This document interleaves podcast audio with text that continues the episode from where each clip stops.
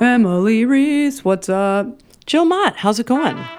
This new studio space that our landlords from the studio world shoved us into is actually pretty great. It's good. It's smaller yet roomier, if that makes any sense. Yeah, I feel like we're less cramped, mm-hmm. um, yet Way the less. Square footage is a little bit smaller. Yeah, it's it's interesting. A little echoey as well. Echo, echo, echo. Thanks, Sam, for making us sound so good. That's his job. He does an amazing job of it, making us sound fantastic. Mister Sam Keenan, our producer. So today we're going to talk about Lebanon, Lebanese music from me, a Lebanese composer, and then two, count it, two Lebanese trumpeters. And you're going to talk about something I, of course, yet again, had never heard of before until you brought this idea to the table. So what is arak? Well, the idea came because I'm missing a few friends that I have from Lebanon. I have a friend from Egypt who loves arak. A R A K is the um, anglicized spelling. A R A Q is the Arabic spelling. And it's an anise-flavored spirit. I'll just leave it at that for now. We'll go into yeah. details later. And whenever I'm hanging out with this friend from Egypt, I would say fifty percent of the time we'll eat and drink something. And sometimes it's tea. Sometimes it's a little mar- like a light martini. It's just you kind of, sometimes it's wine. But there is a high percentage that he's going to pull out the arak. And it's, you know, arak is mostly of Lebanese nature. It just made me really, I was just yearning for these, not only the flavors of meze, which is like the Turkish, Egyptian, Levant uh, version of, North African version of like tapas, where you got like lots of different foods all over. Oh, a little appetizer situation. Yep, kind of thing. For sure. And you can totally make a whole meal on meze. And I love those flavors so much, and I make some of that food, but I can't make it like a lot of my Lebanese, Egyptian, et cetera, et cetera, friends, right? Yes. Um, but I'm missing arak. So I thought, wow, I was like, Emily, do you, do you know a lot about Lebanese composers or any Lebanese this or that? And you found some really cool examples. I loved listening to the playlist. Yeah, the playlist was great. And it's, again, it's just another collision of cultures, which it, it It's collision isn't even really an appropriate way to say it because collision implies, you know, two different things crashing into each other, but not combining, right? So this is a brilliant combination of cultures is a better way of looking at it because the composer we'll talk about today, Walid Gholmieh or Walid Gholmieh, depending on how you choose to pronounce it, felt very passionately about educating the people of Lebanon on Western classical music. Uh, and so he was very active in the education, music education, teaching at the conservatory, leading the conservatory, and then establishing two different orchestras uh, in that country that are still in operation. Uh, he just passed away in twenty eleven, so not that long ago. And so we'll hear a couple different of his symphonies, and then we'll hear from a trumpeter, a Lebanese trumpeter, who invented, well, co-invented, he helped an instrument maker invent a trumpet that could play in quarter tones, which we've talked about, I think, a couple different times before as being a part of Eastern culture and Eastern music, I should say. Uh, so this trumpet has four valves, which there are other four-valved trumpets, but this particular fourth valve allows for the player to play in quarter tones, which is not a part of Western music. So, so like different, you're saying like notes that technically are maybe instead of, they're like between an F and an F sharp, say. Yes, gotcha. Exactly. Yep, okay. That's exactly what I mean. So cool. It's a really interesting, beautiful sound, especially to hear on a modern trumpet. And so we'll hear from the man who co-invented that and his son, who is a very active trumpeter in the world as well. So it, that's kind of where I'm going to go today. Is the Maalouf name, is one of them Ibrahim? I don't know if it's the father or son. Ibrahim is the Ibrahim? son. Okay. Yep. I've heard of him before, and I've heard very little of his music, but it's really, really cool. And it's I think it sounds just as contemporary as it does.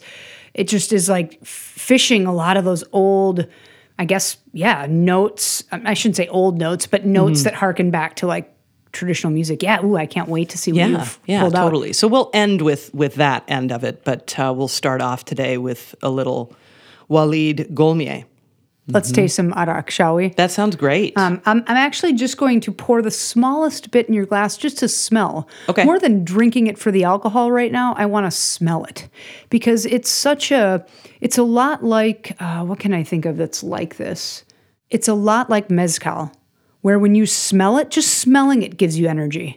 And you almost don't even need to drink it. So I just want to preface. Let's just give you a little boop. Okay.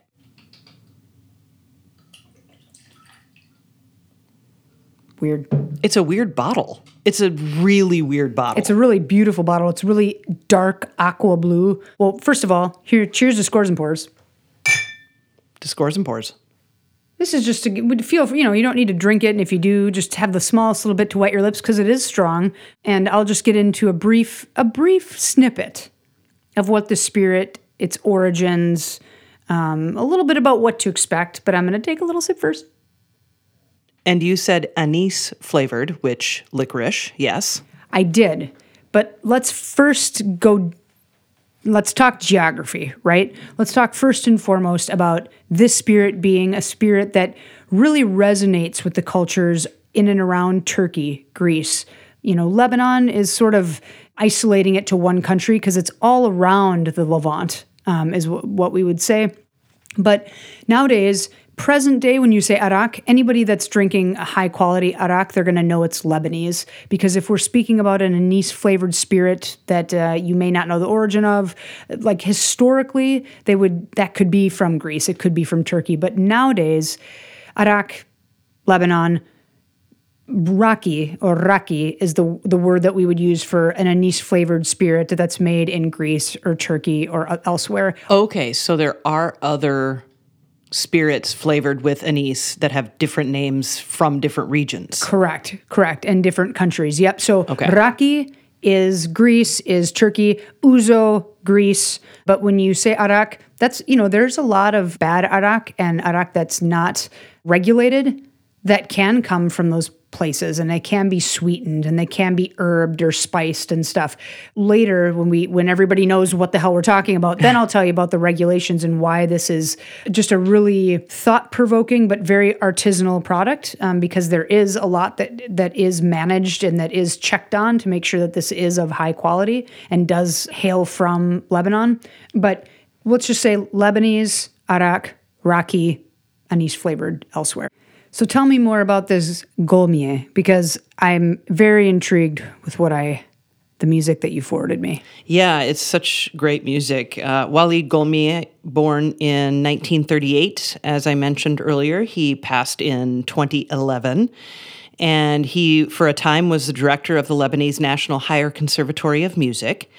And uh, I also mentioned he founded two orchestras. One was the Lebanese National Symphony Orchestra, which existed, but was a very small chamber orchestra. We've talked about the difference between a chamber orchestra and a symphony orchestra, mostly being size, but also can be instrumentation. Usually in a chamber orchestra, it's usually just strings and a handful of woodwinds. You usually don't have a full, you know, fleet of brass and percussion in a chamber orchestra, although you do find it from time to time. But still, uh, it was this tiny little organization, musical organization, and he ended up uh, growing it into a full symphony orchestra, the Lebanese National Symphony Orchestra. And I imagine that's located in Beirut? Yes. Cool. And he also founded the Lebanese National Arabic Oriental Orchestra, which is kind of shortened now to Lebanese Oriental Orchestra. And so those two ensembles he founded. And he wrote a, a lot of music across a wide variety of Uh, media, like he wrote for stage, concert, orchestra. He wrote six symphonies, but he also did film and television. He wrote music for educational videos, things along those lines. Well, were the symphonies, were they more like a Western, inspired by Western, you know, that ear and that tone? Well, or was it- I mean, I would say in form and construct, yes, these okay. were Western-inspired because, of course, the term is a Western term. Okay. But we get this blend, this combination of scales and tonality that he is familiar with, but also without quarter tones often in his symphonies. So it still sounds like something you'd recognize, but you might, if you've listened to a lot of world music, you might think, oh, that sounds kind of Middle Eastern or Arabic, you know? And that's because of the scales, but he's, again, in, in most of his symphonies, you don't hear those quarter tones, but you can okay. still feel the influence of the area, if that makes sense. Totally. So let's go ahead and listen to his fourth symphony. This is his uh, symphony called The Symphony of Devotion, and it's also subtitled The Martyr, and it's in E-flat major. So here we go.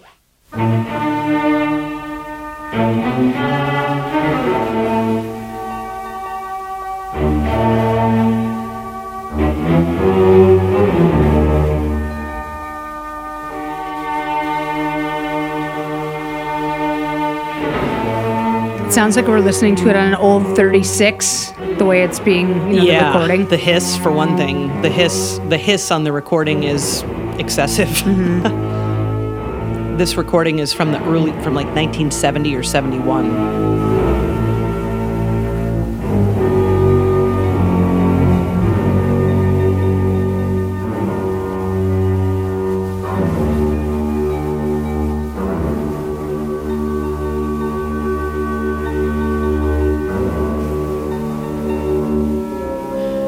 This fourth symphony to me starts more traditionally than some of his others. Okay. Um, and it, in some ways, it's almost to me like one of the more Western symphonies that he wrote.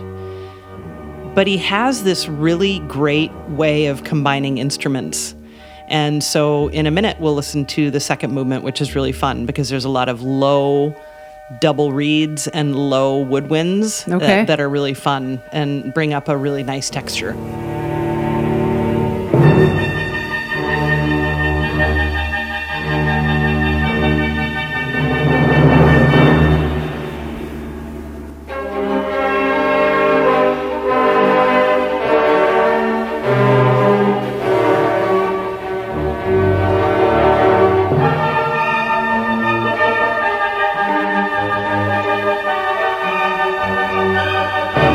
This, to me, it sounds a lot like, at least it did before all this pretty stuff started happening.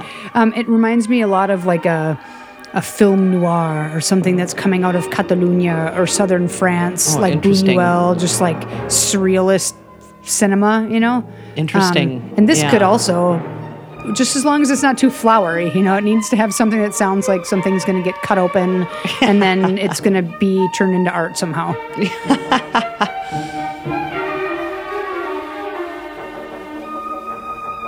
It sounds patriotic. It does, and I would almost say noble, and what cracks me up is, talk about nerdy, when I heard this, and I don't have perfect pitch, so I can't, unless I know what key a symphony is in, I can't hear a symphony without knowing what symphony it is and be like, oh, that sounds like it's in F-sharp major. I can kind of get kind of close, but I don't really know.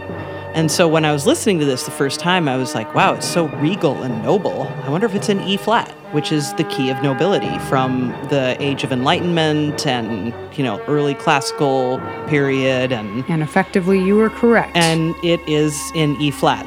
I assume he knew that connection um, because he was so studied mm-hmm. in classical music. So I, I thought that was really interesting, especially when you compare it to some of his other symphonies and different keys that don't sound like that at all. So, but we'll hear the second movement in, in a little bit. Well, and, th- and speaking of studying, thank you all to our listeners for studying along with us. Yes. Because, I, you know, at Scores and Pours here, this is as much about relaxing and learning and maybe sipping on something and listening and enjoying.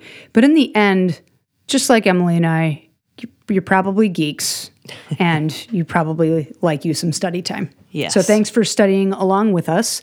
For those of you who love Scores and Pours and want to support us financially, you can do it on our website, patreon.com slash scores and pours, and you'll find really cool different levels that you can belong to to get patron-only content, to get some free merch in some cases. So uh, check it out. We, we could not do this without our existing patrons. We're very thankful for your support. You can also find us on Instagram. We're at Scores and Pours. And if you have any ideas for shows or any questions, just drop us a line there. A D M at Scores and Pours on Instagram. And please do also, uh, if you could just take a second and give us a rating wherever you listen to your podcasts, that'd be super cool. I loved how you said, if you have any show ideas, like you, you're not influenced by Minnesota. Minnesota. Are Minnesota. You? Good Lord. Oh, man. And I just want to mention, too, if you, of course, if um, it's not a good time to become a patron on patreon.com slash scores and pours, then consider this uh, our gift to you and enjoy it. That's so, what Emily and I are here for. That's exactly right. Is to drink and listen to music, and you get to learn about it. Should I uh, maybe kind of give you a little bit more detail into the world of... Uh, Yeah, I want to. I'm I'm so intrigued by this difference between anise and black licorice, and so I, I'm really excited to like taste those for one thing. You'd have thought that I set Emily up, but I didn't. That's just we're just like co-host. Yo, yo, yo. I'm like pointing in my eyes, pointing in Emily's eyes. I'm like, that was a good setup. Okay, so what I did was I went to my local co-op and I picked up a little bit of anise seed and a little bit of licorice root because they are much different. And what I despise more than anything in the drinks world is when someone says, I don't like this, therefore I'm not going to like X beer or X spirit or whatever, Y spirit, whatever. Yeah. And the reason why is, okay, think about this. I get that people don't like black licorice. I flippin' hate black licorice. My yeah. mom's one of my mom's best friends loves black licorice and gets these like super expensive black licorice artisanal candies, and I'm like, gross, no, that's nasty. Do I try one every time? Sure, because maybe my taste will change. But the thing is, is also what is our association with it? I'm at the movies. I'm at a park with friends, and we're sh- you know we're like. Mm-hmm. You're not drinking arak at the movies. No. When you're craving something sweet, this is not sweetened. No. Right? So this is meant to be consumed with food, the mezza that I talked about. Not all the time, but most of the time people are enjoying this in good company mm-hmm. and with food. So the concept is completely different than black licorice. Second of all, the way it's consumed, we'll taste it in a little bit and we'll talk about how it's actually preferred uh, by a lot of people that seriously drink a lot of arak, um, you know, people from Lebanon. In terms of like on ice. Exactly. Off, yeah. yeah, thanks but, for clarifying. Yeah. It's normally consumed with a little water and a little ice. So do you want to sip it straight? Maybe once in a while, but mm-hmm. it's it's meant to just be this sort of casual experience that's diluted. It is a little bit ceremonious yeah. in how and how people drink it. Botanically, they are different things. So shall we give these a little whirl? Yeah, so First, who's who? I would love for you to taste this one first. I'm pointing. I have these both on a plate. One looks like oats from here, but my eyes are pretty bad. yeah, they're they're kind of like, they look like steel-cut oats. Um, now, we're getting into the root, right? This is obviously, we're doing this work for you. You may not want to go do this. Well, but if you're geeky enough, you will. What am I eating? That's licorice root. Taste how sweet that it's is. It's so sweet. Okay. Now, maybe get maybe get one of these other before you take a drink. I know you're wanting to get one of these. I don't know if you got one of these guys because we. I think you got a little bit of like uh, kind of something stemmy. Get one of these big chunks. So you taste how that kind of tastes like licorice, but it tastes kind of rooty, but it's sweet mm-hmm. more than it's anything. It's really very um, shockingly sweet. Okay. Now get a little bit of the anise seed or anise. Some people say anise. Whoa. No. That see, and that's interesting because I greatly dislike black licorice. I do not like that seed that I just ate. Mm-hmm. But when I tasted the arak, it was such a delicious like burst of flavor. Mm-hmm.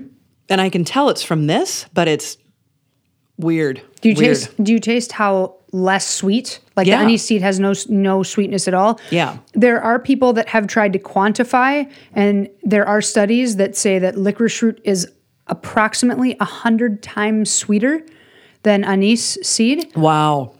And keep in mind that when you're buying your, you know, Twizzlers or whatever you're buying, that's probably they're not going out and digging up actual licorice root. Right. They're probably like creating a flavor a la mm-hmm. Jolly Ranchers and all kinds of candy the world the world around. Licorice flavor, that comes from a compound. So these, they're two, botanically, they're different things, right? Yeah. And so which means the compounds that give them their, that quote-unquote licoricey flavor is different.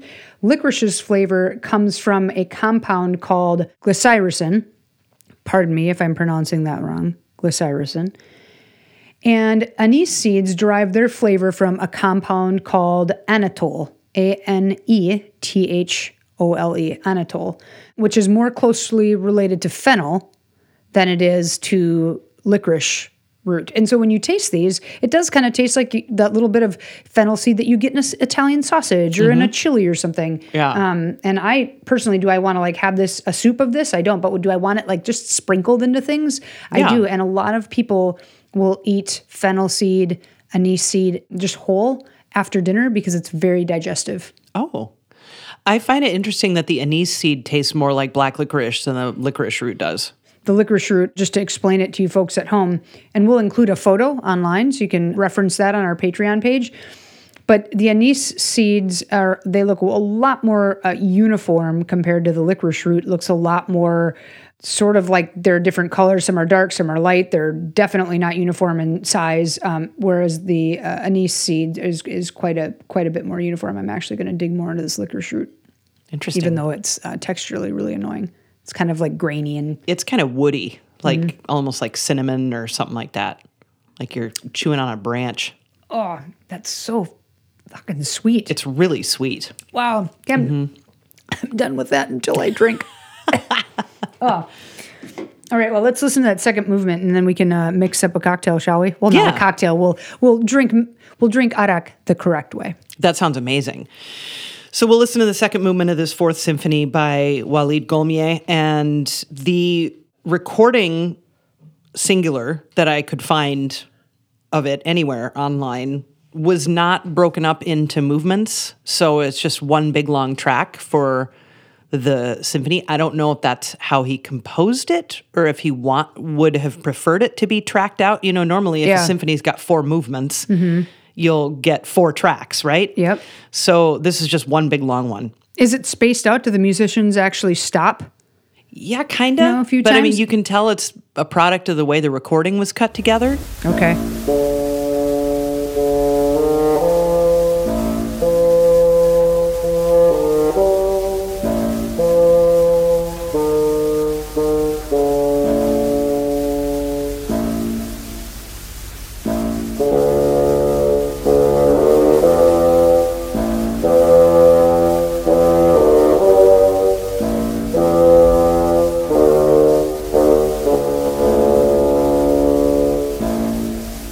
I knew you'd love this bassoon.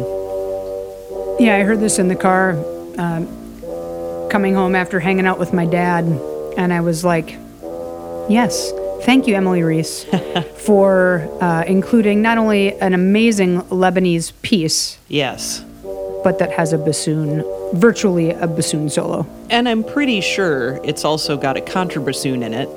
There's definitely a bass clarinet at the very least. Mm-hmm. We've got English horn in here, we've got oboe, there's clarinet, and saxophone as well. Uh, eventually, not right now that we're hearing, but eventually. And it's a beautiful second movement that he brings themes back from the first movement. From this movement, you hear it later in the symphony as well. Um, and this melody repeats many, many times. So if you think of... You know, it's not really a theme in variations because the theme isn't getting varied beyond the accompaniment of it is mm-hmm. getting varied. It's more like uh, bolero without the bolero rhythm, right? So okay. if we think of Maurice Ravel's Bolero where those melodies just repeat over and over and over yeah. again, you don't call bolero a theme in variations, really. So, I mean, you can, I guess. I mean, why yeah. do, why do people not? Well, I mean, you can. I don't. I shouldn't have said that because that could get me in trouble. You can call it a theme and variations, but a lot of times in a theme and variations, the theme is going to get way more varied than what we're hearing now. Okay. We're going to hear that melody the same over and over again.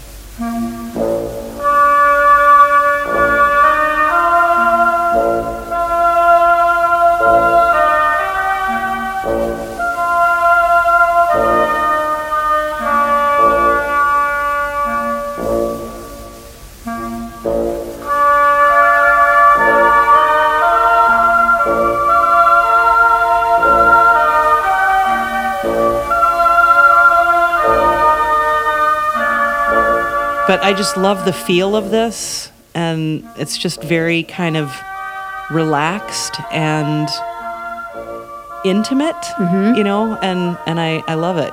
So this builds and builds, and then there's a middle section, and then this kind of comes back to wrap up, wrap up the second movement. But uh, anyway. Do you want to, like, fast forward? Yeah.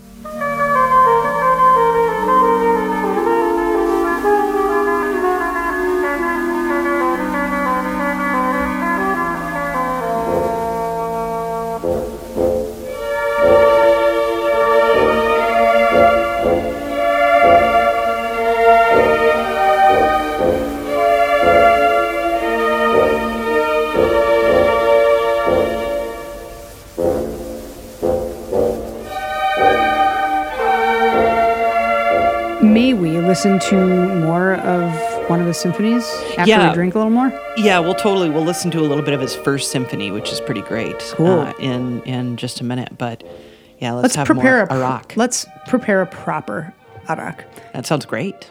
Arak is generally served with water and ice. Why? Because the regulations state that it has to be between forty and sixty-three percent alcohol. Strong. Yeah. Most adaks chime in at between fifty and sixty percent. Wow. And the common ratio to when you're when you're ordering an arak and mixing it yourself is about one third arak to two thirds water. Now, when you order arak, uh, it may come already poured in a glass, just so you're not like drinking the house, all the house is arak, right? But you'd pour the arak first, and then you'll be served like a pitcher for water and ice to add however much you want. Rarely oh. does arak come with ice already in it mm. or water already in it. Now, the order is very important. You're never going to do just ice with arak, or most arak drinkers would say that's kind of a faux pas. Mm. Why? Because it actually will create a film on the top. And it, but as long as you have arak that's mixed with a little water first and then you add ice, chemically, how in, in the chemistry world of the spirits and the essential oils, because there are, are a boatload of essential oils in here from anise seed, you're going to have an absence of that film. Okay, ready? So bring your glass over here. Okay, so I put about a fingerful, an Andre the Giant fingerful in our glasses, and now I'm going to mix it with about two Andre the Giant fingers full of water. Usually when you see arak poured, it's like gently poured into the arak. Whoa, it just turned white. It looks like watered down milk. I just can't even, my brain can't. Why? Okay, now give it a little taste. Why did that happen? We'll get there. Give it a little taste. Now it's diluted, right? Yeah. Now let's put a little ice in there and make it refreshing. So we have the ice that we've used for a lot of our martini shaking. I grabbed the biggest chunks. Why? Because arak really likes big ice cubes. It wants to dilute really slow. It doesn't want to become, it's already, you just added water. Yeah. Now we want to make it cold, but we don't want to make it like watered down. So if you add really small ice cubes, you're probably going to be left with a pretty watered down beverage that still will taste good. It just won't have that little bit of punch. I still can't right. get over that it turned white. Well, we'll talk about the luge a la absinthe in a moment. To scores and pours. To scores and pours. It smells very anisey. I mean, it's really refreshing and delicious. And it, I definitely can taste the anise, of course, obviously. I mean, a stupid thing to say, but my point being, it definitely tastes like licorice, but not gross, like not candy, gross, disgusting black licorice that everybody hates. Yeah, no, you're right. And I, I like, I diluted mine a little bit, maybe a little bit too much. I like it a little stronger because I like to sip it. If I don't notice that it's alcohol, I'm a really fast drinker. I've mentioned that on the show before. So I want it to be, I want it to taste like the arak, of course, like a little bit of that pungent flavor, because then I'll, I'll sip it, you yeah. know, a bit slower. Mm-hmm. Um, Why did it turn that milky, cloudy, white color? Amazing. Emily's eyes got like, I was just like, like the size wow. of golf balls. So that happens because, think of this. Okay, we, we talked about luging when we talked about absinthe, right? Yep. When you add water to a clear spirit and it ends up turning this milky white color. Um, and that's called a luge, L O U C H E. And why that is, is think of like peppermint essential oil. You go buy that, and it's usually mixed in, it's dissolved in alcohol that preserves the essential oil and its various properties. However, it also dissolves in it, right? It's not like oil and vinegar where you shake it and it might be mixed for thirty seconds and then it's going to separate, or ten seconds is going to separate. Okay. What happens is that that can only happen once you start adding something to that alcohol, in this case, water, and in most cases it's water, all of a sudden those molecules are not going to stay in suspension and they're going to precipitate out. Wow. And so that what we're seeing is this is we're actually seeing hell to the yes, um, that Anatol compound that I talked about. That is wow. this. We can see it in the milky white cocktail, or I should say beverage. Amazing. Uh-huh. So that Anatol, I mentioned before, the essential oil that's responsible for this anisey, licorice, quote-unquote, licoricey flavor. Yeah. But I'm not going to say that anymore because I don't want to have that association. Yeah. That anisey flavor. What's What's interesting to note is, you know, if I were to make a cup of coffee in a French press and I were to shake that up, that would kind of dissolve. The coffee, a little bit of it would dissolve, but then it would settle out by the by maybe hour one or two.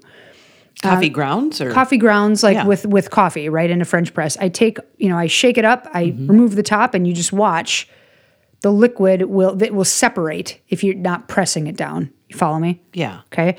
And think of other things like that. If you are mixing things that will dissolve, if you leave it there, like think of wine.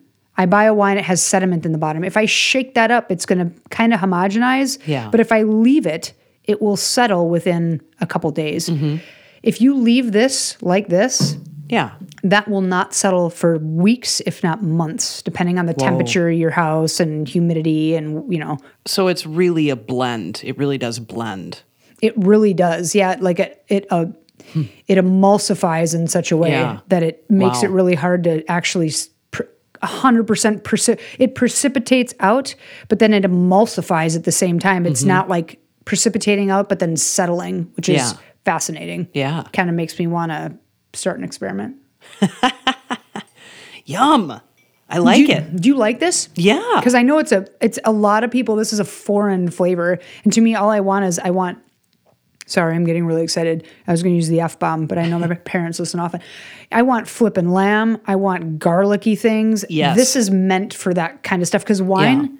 a lot of times is ruined by a lot of garlic, lemon, cilantro, all those yeah. really strong flavors. And what holds up to that? That. Yeah, no question. It's like when I think about that, I think of wine as really delicate, but then that's not really fair because this is also delicate. Mm-hmm. But it's just more bold. You just know? Wait till I tell you how it's made. You're going to flip out. Do you want, I know you're about to talk. Yeah, I am. Do you want me to alter your drink in any way? Do you want a little more ice, a little more water, a little more arak? I'm digging with it right the way it is. I think you did a fantastic job. So you want to hear another symphony real quick? Yes, I mean, it's not a whole one. His symphonies are really long, by the way. They're uh, they are usually hover right around an hour, which is, I think, kind of typical of the twentieth century. I mean, in the twentieth century, anything goes, really, but longer symphonies were a little more normal. No, I... Go ahead. No, I do want to listen to it, and that's yeah. all I was going to say. All of his symphonies have names. I said there are six of them. The first one is called the Symphony of Faith. Then we have the Symphony of Will, the Symphony of Freedom, the Symphony of Devotion, which is the Martyr that we listened to. Uh, the fifth one is called the Processions, and the sixth one is called the Dawn. So let's hear a little bit from his very first symphony, the Symphony of Faith. Walid Gholmieh.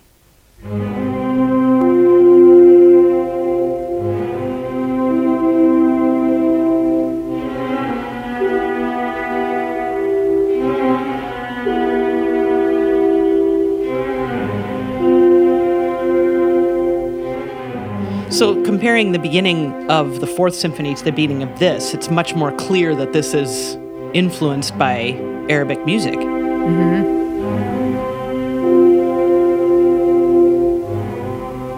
But again, I find this to be a really intriguing texture he's creating with like cellos and basses, but also horn, French horn, kind of in the background. Timpani. Timpani.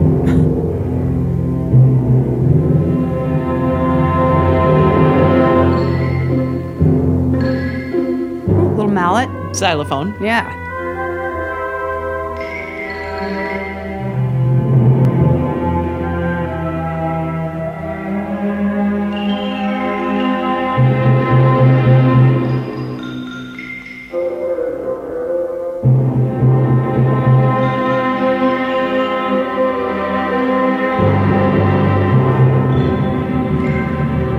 gosh, this would be so cool with the right cartoon, with the right film, like as a score. This is cool. It is. I would honestly just love to hear a modern performance of it. I would, I'd go anywhere in the world to hear these symphonies live. I, I think they're absolutely amazing. Do you happen to know if they're performed ever so often, or is he a name that you, you he's obviously well known in and around Lebanon, and if you're a composer, yeah. you know who this guy is, but uh, people that go and search out, let's go listen to Beethoven Symphony Number Five. Yeah. Or do you know who this guy is? Are you like... I mean, I would love to know where they're performing these symphonies okay. around the world. I yeah. tried to find scores. I couldn't find scores. That doesn't mean they're not out there. Yeah. But the amount of time I spent looking for scores, because of course this is still not in public domain. This has all oh, yeah, been yeah, published yeah. in the last seventy-five years. So that question was a little bit like, I guess in wine terms, it's a little bit like, yeah, so if someone drinks Sauvignon Blanc, are they going to know about Arak? That's kind of what I meant it to sound like, so I apologize if people weren't following that. Yeah, not um, at all. Yeah. Or do you need to sort of be a winemaker, a distiller, would know what Arak is, even if they're not super familiar with it, they would have heard of Arak. So that's yeah. where I was going with that. This, this is definitely a deeper cut as far as that goes, you know, if... You know what I got to say to that, to Scores and Pours. To Scores and Pours. We're all about, let's drink Pinot Noir, shit. But we're also got to go into the deep cuts. That's right.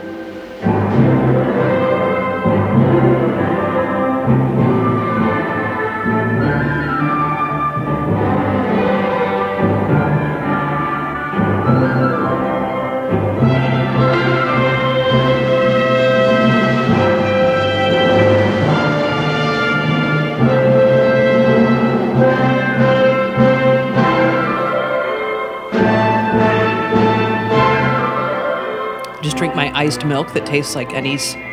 Emily and I just get blasted because we're sitting here drinking Lebanese spirits. Diluted with water, they do go down easier, which is um, a little bit, you know, got to be careful. Yeah. Do you want to know how this is made? I so want to know how this is made. Because oh my that, God. that ba-da-da-da-da, bum, bum, ba-da-da. Really, I was just thinking, like, I just wanted to hear what a mallet would sound like on a clay vessel that this is aged in. Yep. I know. Yep. Maybe we need to do that someday. Let's make music. Let's go to the Republic of Georgia, get out all the qvevris and... Listen to this. What would happen if jars of arak were filled to different levels to, of yes. course, create different notes? Pitches, And then yeah. people are like, you know, they would have to be like, this is my vessel, that's your vessel, that's your vessel. And someone's like, do-do-do-do-do. Yes. Yes. Let's do it. All right. Let's talk about how this is made. How is this made? Okay, first of all, do you realize, you, do you taste there's no, it's not sweet. It's not sweet, even Some a people little. expect that it's going yeah, to be. It's not. Definitely not, like ouzo's super sweet, and that's why a lot of people have really oh. bad hangovers when you have like one or two. Interesting. I, I would say many people that, that drink arak with their mezze, you know, they're not sitting slamming it down, but over the course of like a nice... peaceful, beautiful session of like hanging with yeah. their homies, they might drink two or three of these. And it's not usually, it's not one ounce, you know? I mean, they're so, and that's not to say that someone might have a more of a tolerance or something. It's just the way it's consumed. It's like you're drinking it slow, you're diluting it, you're being, it's just an, a beautiful accompaniment, right? It's yeah. very cultural, it's very beautiful. Okay, so they're taking crushed anise seed and they're adding that during the second of three distillations. It's okay. required to have three distillations. And the distillations have to be made of grape brandy. So this has to be the raw material here that is the liquid is wine. And the grapes have to hail from Lebanon. Hmm. They need to be white. And they're usually from the Obedie or Merwa grapes. Those are native to Lebanon. And okay. Lebanon had a really interesting resurgence because they were occupied by France for well over a few decades, First World War, Second World War kind of thing.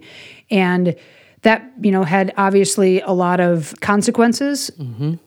One of the very few positive things was that there was a lot of infiltration of knowledge of how to grow good grapes, how to make decent wine, mm-hmm. quality control, all of those things. Nice. And so literally Lebanon has an amazing wine culture, mm. incredible climate to grow grapes, getting pretty warm now with climate change.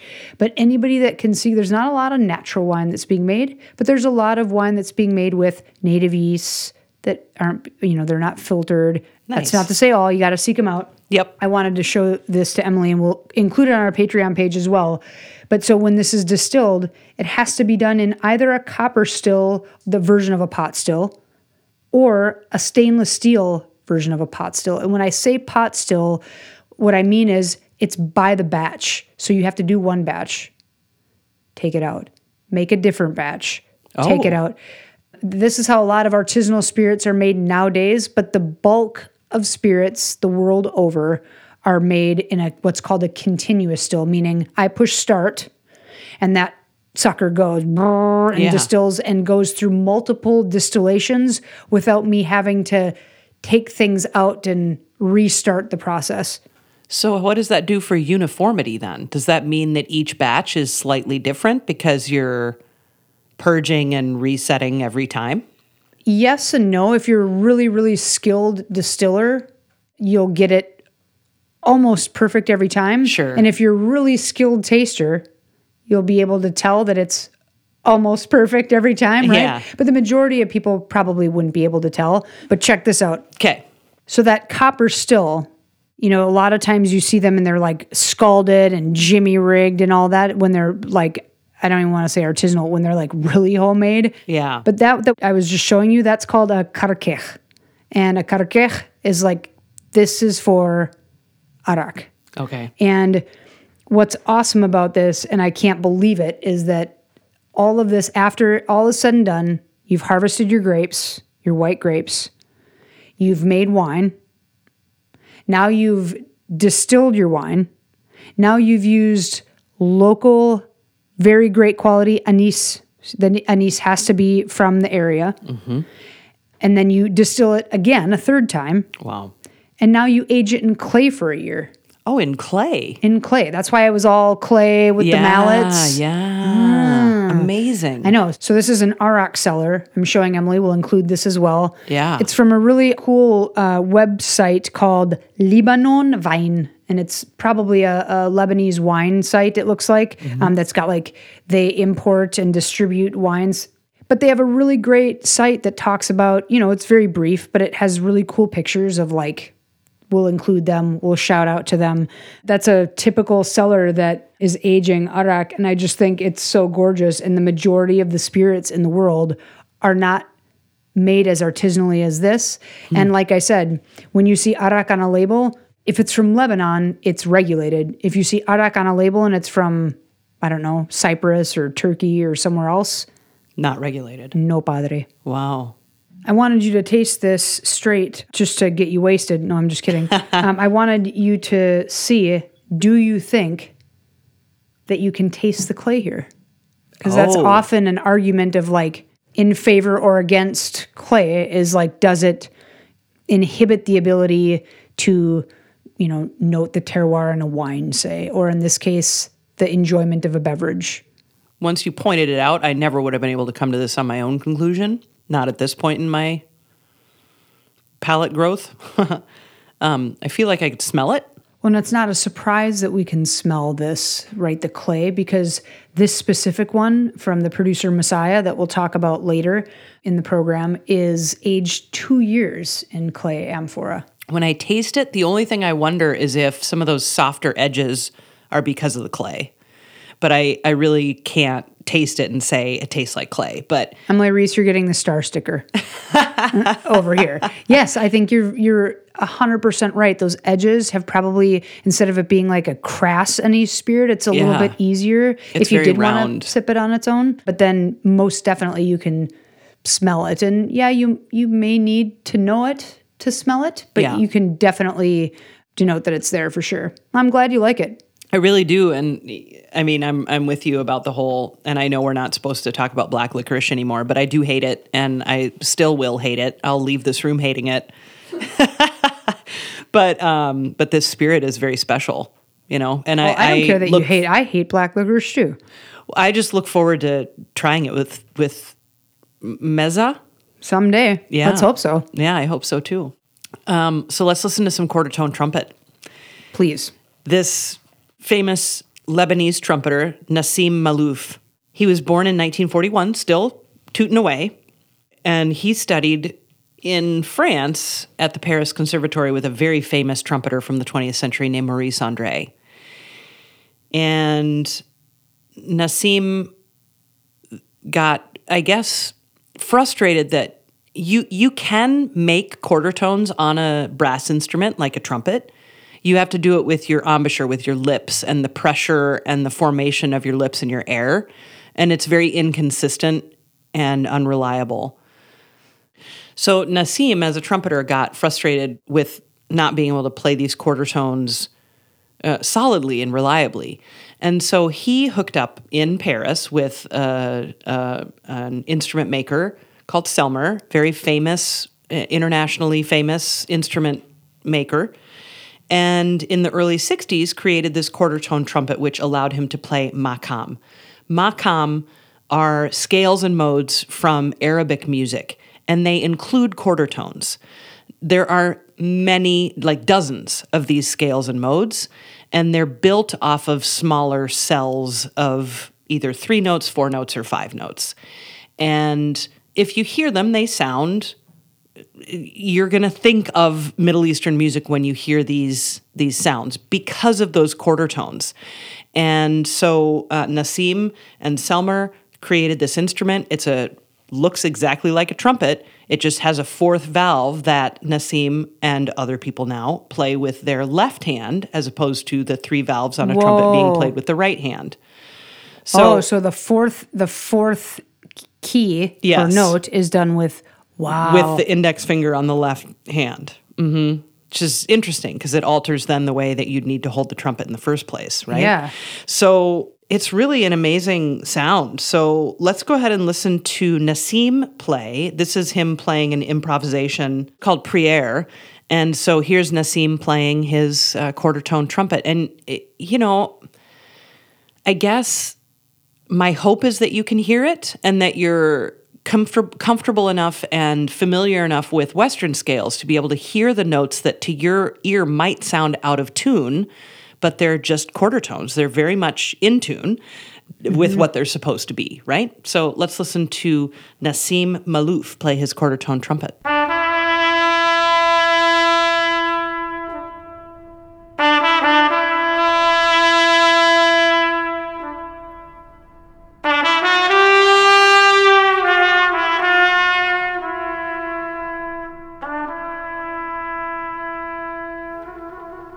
Okay. Pause quick. Pause quick. Yeah. How many listeners do you think that people that maybe played the trumpet in high school? Yeah. Me. Or maybe they, you know, love jazz, but they, uh, besides Miles Davis and a few others, can't name a lot of jazz. I just want to know how many people would listen to that and know that that's a note that really doesn't exist in our repertoire of Western yeah. music without having an extra key added. I think if you listen to that out of context, you might think that something sounds not quite right, quote unquote, to the Western ear. I don't want to be, you know, colonializing the language by saying something is right and wrong because it's no, no, no. But I tune, think like my, I think my parents who listen to a lot of music, like they, my, yeah. my parents both have listened. My dad specifically has listened to a lot of blues and jazz. Yeah, I don't think my dad would listen to that and say, like, he would think that sounds not of a, say, nineteen forties American jazz ilk. Yeah. But he, I don't think he would recognize that that note mm-hmm. is a note that isn't, like, forced by embouchure. Like, he wouldn't know that was an extra key. Right. Like, that's very I see. powerful. Yes. The thing that you would notice is if someone were trying to replicate that on a three-valved trumpet, on a traditional Western trumpet. You would then hear how difficult that is to emulate on a traditional trumpet. To hear it on a four-valve quarter-tone trumpet, I think does really kind of require that you really know what you're listening for. You're listening for wider steps or tinier steps than you're accustomed to. It depends on which end of the step you're listening. Well, I think that just that that you just made my point, I think, is like saying if you aren't li- actively listening, yeah, and you're not familiar enough with, say, in this case, the trumpet, you're not mm-hmm. going to you're you're going to think it might sound a certain way, but you're not going to know that, yep. that note never existed on the trumpet before exactly. this was invented. Exactly. Yep. You know, so we got there. We did. We got we there. Did. I'm sorry it took me a while. That's okay. Uh, we showed up. Um, so let's go ahead and listen to a little bit of his son then. So this is his son, Ibrahim.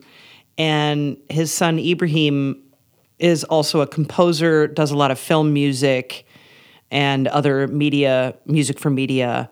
And this is from the album that he just released. It was either this year or last year, and it's a duo album, which is really nice. So he takes music from earlier albums, and I'm sure there's also new new music on here too, but it's like a big double disc set or more of uh, duo versions of his music. So uh, here we go. Here's Ibrahim Maalouf on his quarter tone trumpet.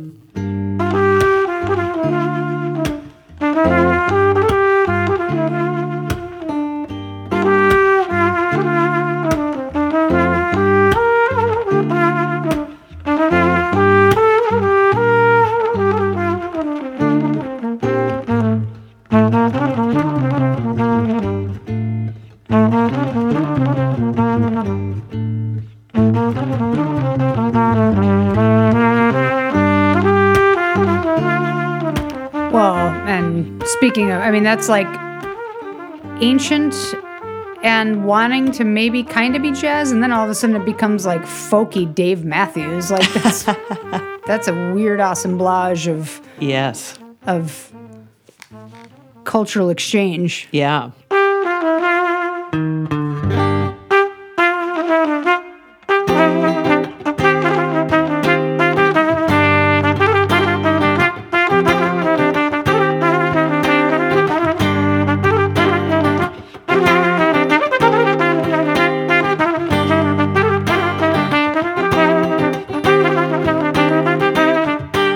You can hear him in this next track with an instrument called the saz, which is just like an oud or a guitar of sorts. Yeah, cool. This is from an older album.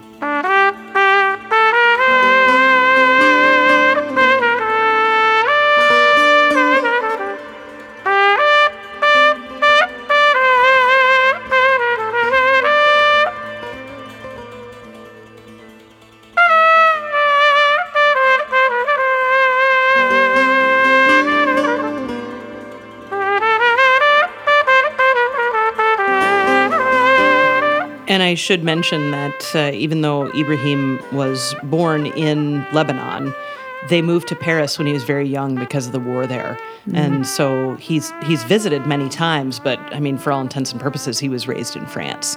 So, uh, but a really amazing tradition. First of all, the trumpet in Lebanon, it's not like everyone wants to play trumpet. You know mm-hmm. what I mean? So it's it's really amazing what these two have done for that instrument in that region of the world. And I, I just think it's amazing, absolutely amazing. Ibrahim is considered a jazz trumpeter. I, I think of him, obviously, yes, true, but also a world trumpeter who uses improvisation in his music to great, wonderful effect.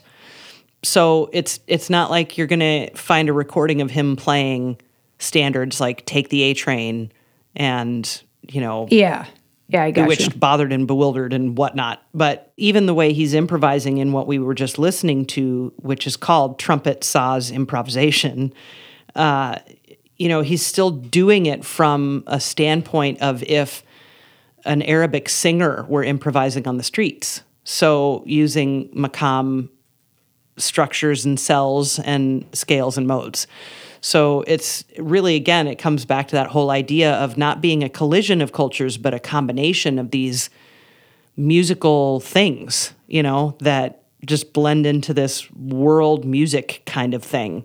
That's kind of how I think of it, if that makes any more sense. No, it, to- it totally makes sense. It totally yeah. makes sense. And what's cool about talking about jazz, when we kind of came around to jazz, was the wine and arak maker here at Massaya. The last time I saw him, we hung out together and drank gin and tonics at a jazz club in Chicago. Amazing. Um, so I'll, I'll tell you a little bit about this arak because it's so cool. So brothers Sami and Ramsey Gozen, uh, they are the winemakers at Massaya, M A S S A Y A.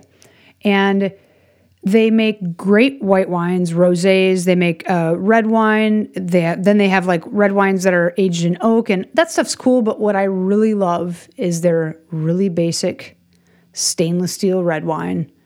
And I love, love, love this arak. It's been my favorite arak since I tasted it. I've cooked with Ramsey. I've, I've had the sincere pleasure of hanging out with him for almost too long uh, on his last visit to Chicago years ago.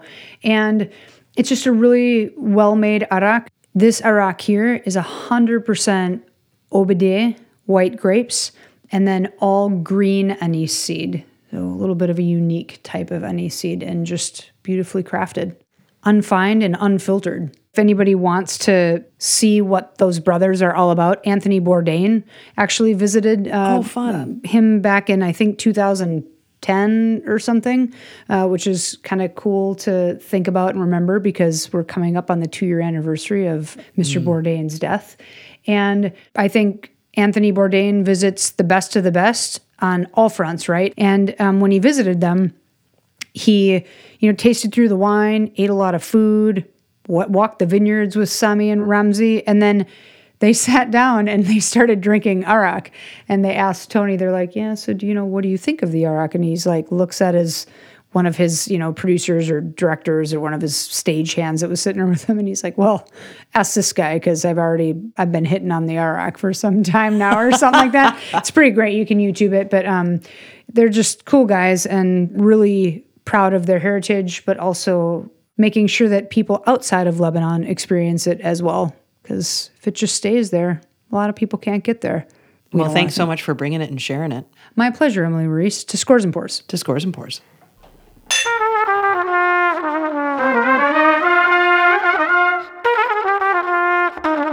Thank you for listening to this episode of Scores and Pours with sommelier Jill Mott and me, Emily Reese. You can find links and information, a playlist, an arak list about this episode, and you can support us financially, which we would greatly appreciate, at patreon.com slash scores and pours.